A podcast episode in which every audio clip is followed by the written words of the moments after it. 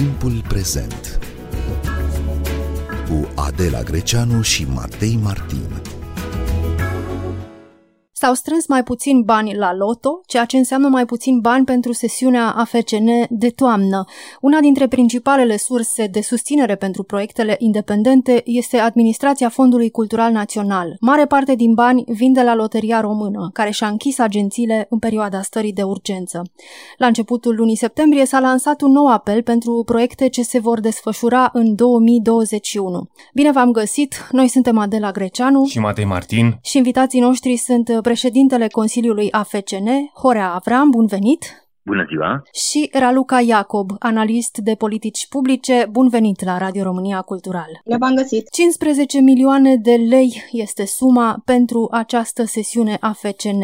Ce reprezintă ea față de sumele alocate la sesiunile precedente, Horea Avram? Într-adevăr, avem uh, în această sesiune care a debutat uh, la începutul lui septembrie 15 milioane. Asta înseamnă bani mai puțini, cu chiar exact 10 milioane față de sesiunea similară anului trecut, din păcate, realitatea noastră a fost afectată de pandemie, loteria a fost închisă, una dintre sursele principale de finanțare ale Fondului Cultural Național, așa că, iată, suma dedicată acestei sesiuni de finanțare a fost uh, destul de serios afectată. Și cum ați gândit împărțirea acestei uh, sume diminuată față de suma din, uh, din anul precedent? Vor fi mai puține proiecte câștigătoare decât de obicei sau vor fi la fel de multe, dar vor primi mai puțin bani?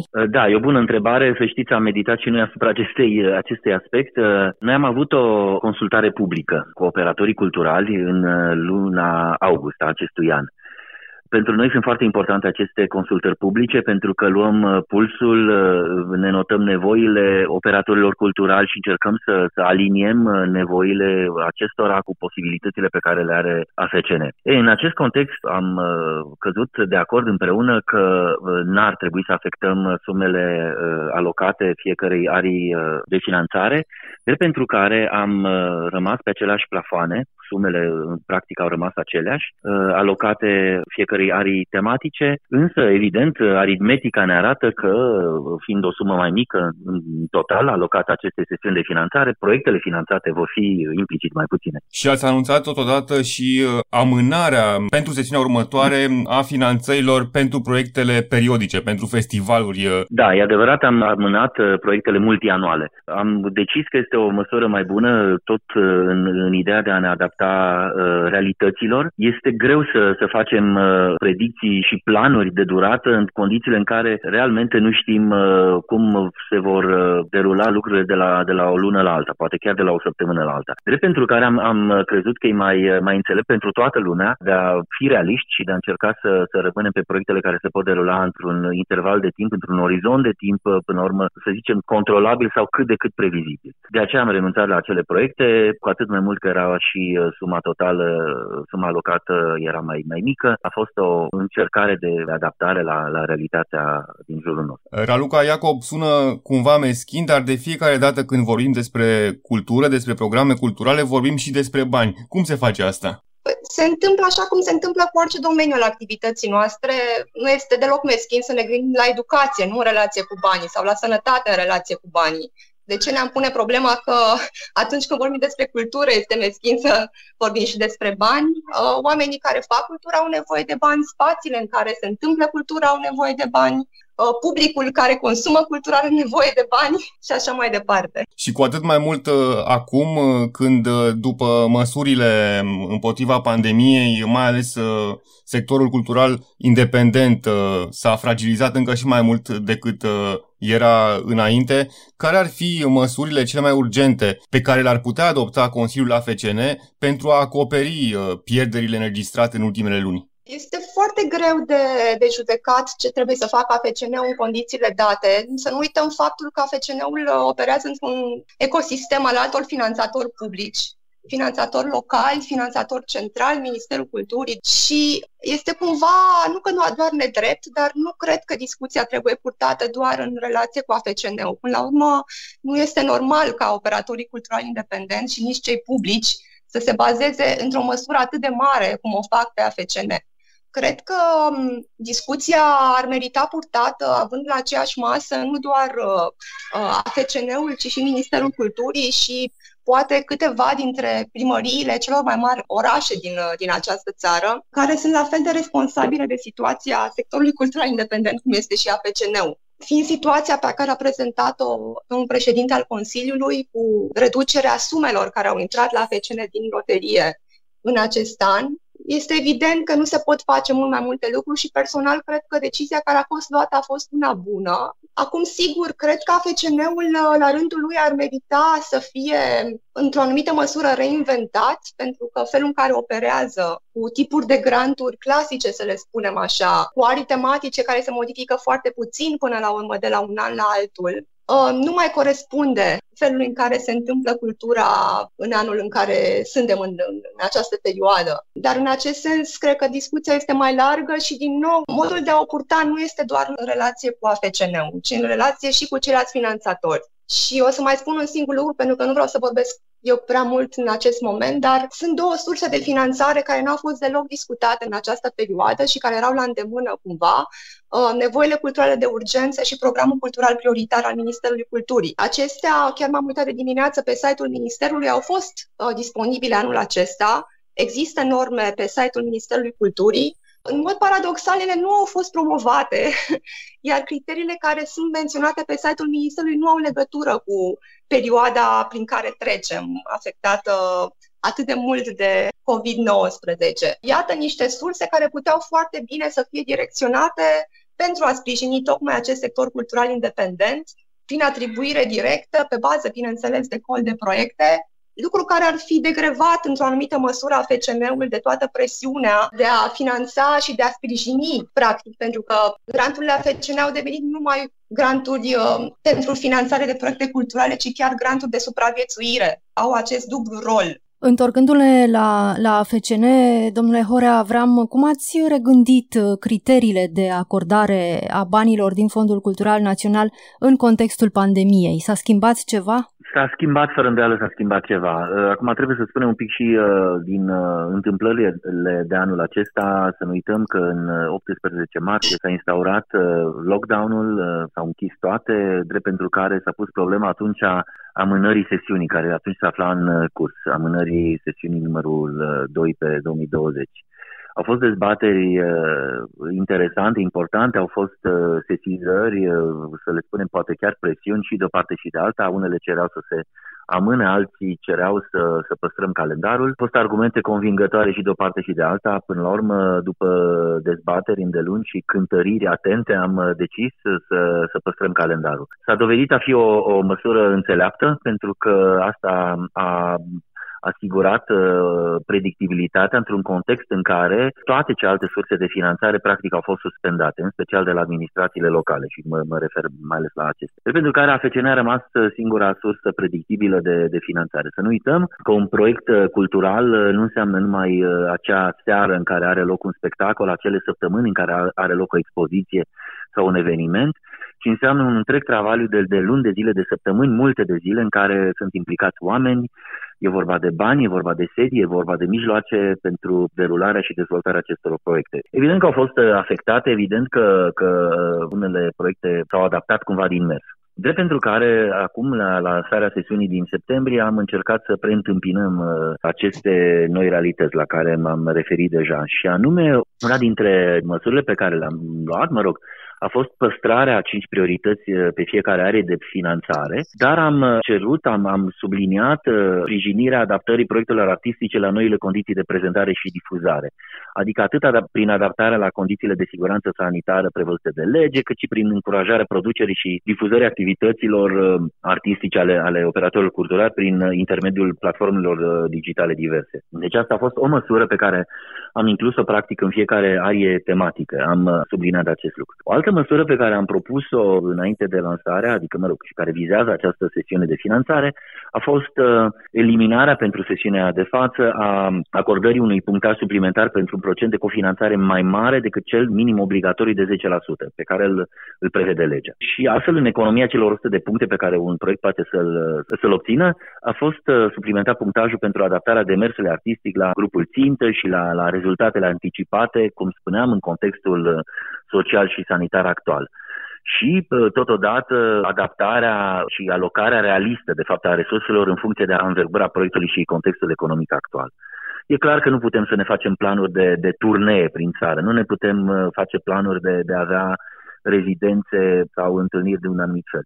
Drept pentru care am cerut uh, astfel de adaptări uh, cum să spun, realiste la o situație cu care, din păcate, iată, ne, ne, ne confruntăm acum. Deci ne așteptăm cumva în viitorul apropiat, în anul viitor, la un sezon cultural mai degrabă online. Uh, e poate mult spus mai degrabă online. Ne-am încurajat încercarea adaptării proiectelor la, la situația online, însă nu să nu uităm, nu o să fie o sesiune sau proiecte exclusiv derulate online. Poate e prea mult spus uh, lucrul ăsta. Prioritatea e formulată în felul ăsta, sprijinirea adaptării demersurilor artistice la platforme digitale diverse de prezentare și difuzare. Și aici trebuie să spun două lucruri. Sunt două dimensiuni, dacă vreți, a recursului la, la mediul online. Una este transmiterea, să zicem, unui spectacol care se desfășoară fără spectator sau cu spectator puțin și uh, transmiterea lui online sau cealaltă dimensiune este efectiv adaptarea din punct de vedere conceptual și a, a mijloacelor folosite a proiectului respectiv la mediul online. Aici e la, cum să spun, la alegerea fiecărui operator cultural, depinde de cum concepe și cum uh, alege să desfășoare acel proiect cultural și, evident, cum răspunde mai bine conceptului și așteptărilor publicului. Raluca Iacob, eu văd și o șansă aici, uh, în acest mediu online, pentru că, în acest fel, producțiile culturale pot ajunge mai ușor la un public mai numeros pot ajunge mai ușor, uh, nu știu în ce măsură la un public mai numeros. Sigur, uh, accesul la spectacole online, la expoziții online pare aparent mai facil, dar nu știu în ce măsură calitatea relației, calitatea experienței artistice mai este aceeași. De fapt, aș spune clar că nu este aceeași. Deci nu știu dacă, pur și simplu, numărând spectatorii sau publicul, ajungem la o concluzie corectă din punct de vedere al uh, accesului la cultură. Eu aș vrea totuși să reamintesc despre ce sume vorbim când vorbim despre AFCN și despre aceste granturi care sigur au niște obiective foarte ambițioase și de multe ori operatorii culturali uh, și internalizează aceste obiective foarte ambițioase și propun niște proiecte extraordinare, iar acesta e un lucru bun. Dar să nu uităm de faptul că vorbim despre, uh, în general, cam 70.000 de lei pe proiect, deci uh, mai puțin de 15.000 de euro. Deci toate aceste lucruri nu se pune problema sau se pune problema în cazul foarte puținor operatori culturali să reprezinte singura sursă de finanțare. Cei mai mulți uh, oricum nu reușesc să facă din asta principala lor sursă de venit la nivel personal, nici organizațional. Foarte mulți aleg să cofinanțeze eventual proiecte europene prin participarea la FCN, iar asta este normal, pentru că altfel cu 15.000 de euro pentru un proiect anual nu reușești să faci foarte multe. Cine are experiența uh, unui buget știe că pur și simplu în momentul în care inclus 3-4 persoane în echipă, câțiva colaboratori, materiale de producție, deja s-au dus banii. Deci aș vrea cumva atunci când, uh, când enunțăm aceste obiective extrem de ambițioase, adaptarea la platformele digitale, uh, încurajarea gândirii critice, toate lucrurile acestea, să avem în minte și faptul că sumele sunt uh, mici și nu sunt mici anul acesta. Au fost mici și în anii trecuți. Aceasta însă nu este vina FCN-ului. Nu spun asta pentru a blama FCN-ul, ci din nou aș vrea să readuc în discuție chestiunea celorlalți finanțatori locali și naționali și felul în care se completează aceste surse de finanțare. Ar mai fi, cred eu, mai important de menționat că anul acesta FCN-ul a intervenit cu o schimbare care spune că trebuie ca solicitanții să semneze o declarație de neatragere a cofinanțării pentru AFCN din sume care reprezintă ajutor de stat. Iar aici ar merita să menționăm programul Rocultura, care este desfășurat de data aceasta printr-o astfel de schemă de ajutor de stat. Ori asta este, o, într-un fel, o problemă, pentru că ceea ce făcea FCN-ul foarte bine era tocmai că asigura această parte pe care mulți operatori culturali o caută, o cofinanțare pentru alte proiecte care dau plus valoare de mersul. Asta este dimensiunea care cred eu că este foarte importantă, de complementaritate între finanțările pentru cultură. Timpul prezent cu Adela Greceanu și Matei Martin. Raluca Iacob, vorbeați uh, ceva mai devreme despre faptul că finanțările de la FCN nu sunt doar finanțări, ci ajută pur și simplu la supraviețuirea multor uh, organizații culturale. De altfel, la Gala FCN se acordă un premiu pentru rezistență în cultură. E considerat o performanță dacă o organizație culturală supraviețuiește 10 ani. Care au fost uh, cele mai afectate zone ale sectorului independent în pandemie? Cu siguranță sectorul artelor spectacolului și nu doar în România, ci peste tot. Motivele sunt evidente, este vorba de prezența fizică a unor spectatori într-o sală, este vorba de contact între spectatori și proximitatea față de scenă, spațiile de teatru, de dans, de concerte, spațiile închise au fost închise până de curând, iar acum s-au redeschis în condiții foarte dificil de, de asimilat de către operatorii culturali, mai ales cei independenți. Dar mai este un sector care cred eu că a fost uitat pe nedrept, cel al educației culturale. Educație prin cultură, să spun, ca să folosesc uh, termenul arii tematice de la AFCN.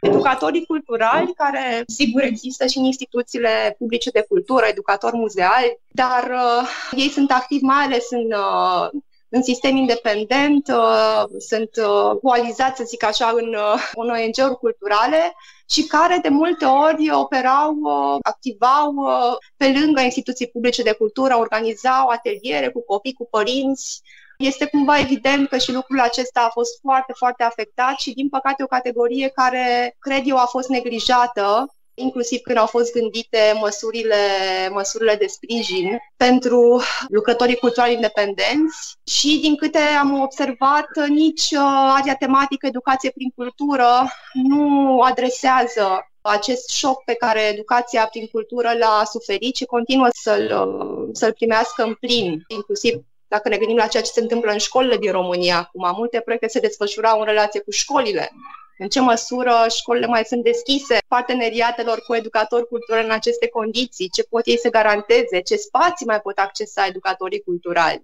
Toate aceste întrebări rămân fără răspuns, din păcate, din perspectiva finanțatorilor. AFCN, cel puțin, are o arie tematică care acoperă finanțare de proiecte în domeniul uh, culturii în educație, educație în uh, cultură. Horia Avram, cam care ar fi istoricul acestor proiecte finanțate deja, cui se adresează, care sunt rezultatele? Acum mi-e greu să, să fac un istoric aici, poate nu sunt cea mai potrivită persoană să fac un istoric al uh, acestor finanțări.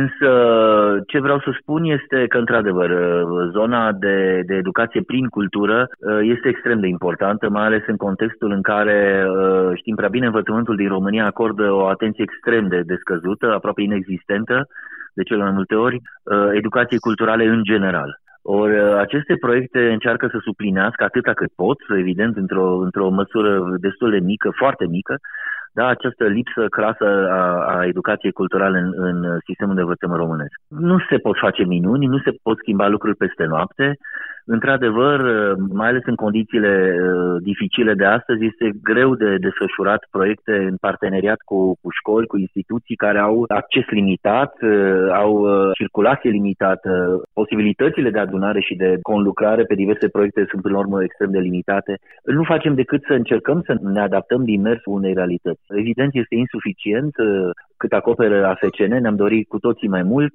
însă nu avem ce face, trebuie să, să mergem înainte. Specialiștii ne avertizează de câteva luni că va urma o criză economică după criza medicală. Ce se poate face pentru a proteja deja fragila cultură independentă?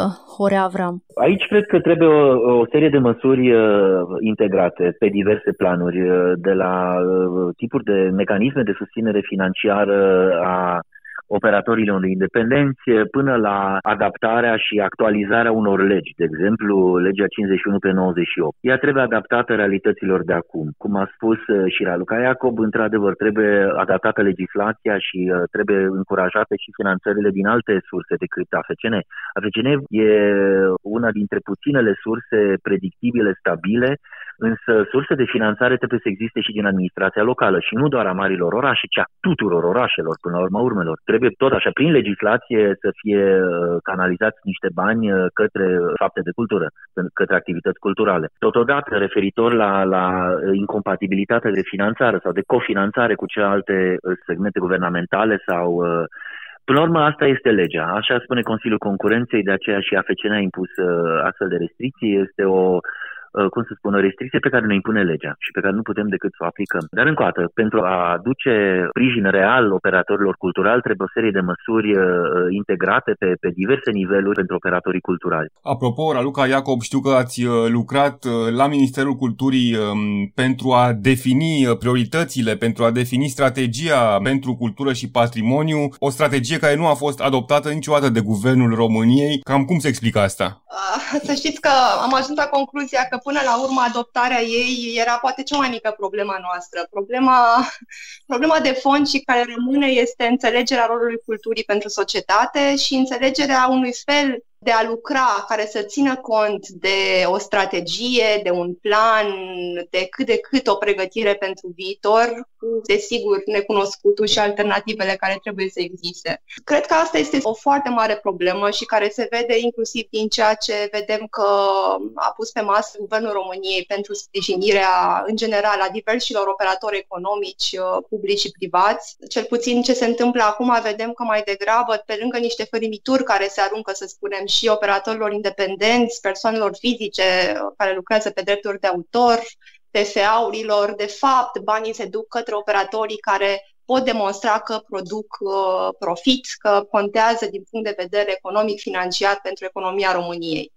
Acum, sigur, uh, așa cum a spus și, și Adela, ne aflăm uh, în fața unei serioase Uh, crize economice și deși ne-am dorit cu toții mai mulți bani pompați în sectoarele culturale și creative și mai ales în sectorul cultural independent, care nu realizăm cât de important este pentru tot ceea ce înseamnă ulterior uh, întreaga mașinărie de producție și consum cultural, realist vorbind, nu cred că acest lucru se va întâmpla. Așa că eu sper ca măcar anumite tipuri de inițiative, mai degrabă din zona comunicării, discuțiilor, analize proiectelor să se întâmple. Mi s-ar părea extrem de important uh, o inițiativă de comunicare efectiv a tipurilor de, de proiecte care se întâmplă în această perioadă, inclusiv a unui calendar centralizat poate pe, pe tipul acesta de, de activități. Mi s-ar părea extrem de important ca măsurile locale, guvernamentale care se iau pentru sprijinirea sectorului cultural și creativ să fie comunicate cu adevărat într-un mod care să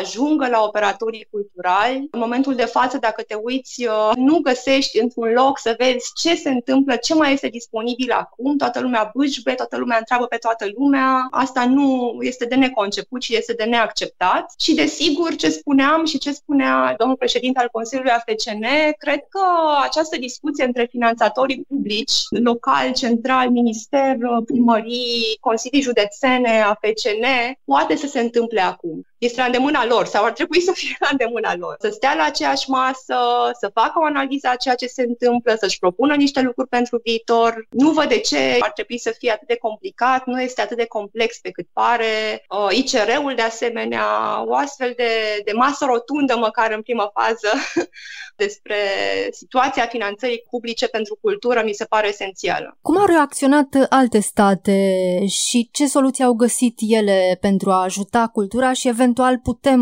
putem prelua din experiența lor, Horea Avram? Trebuie să recunosc că n-am făcut o analiză detaliată asupra măsurilor luate. Lucrurile au diferit foarte mult de la țară la țară uh, și în funcție de posibilitățile fiecarei țări. Ce măsuri putem lua?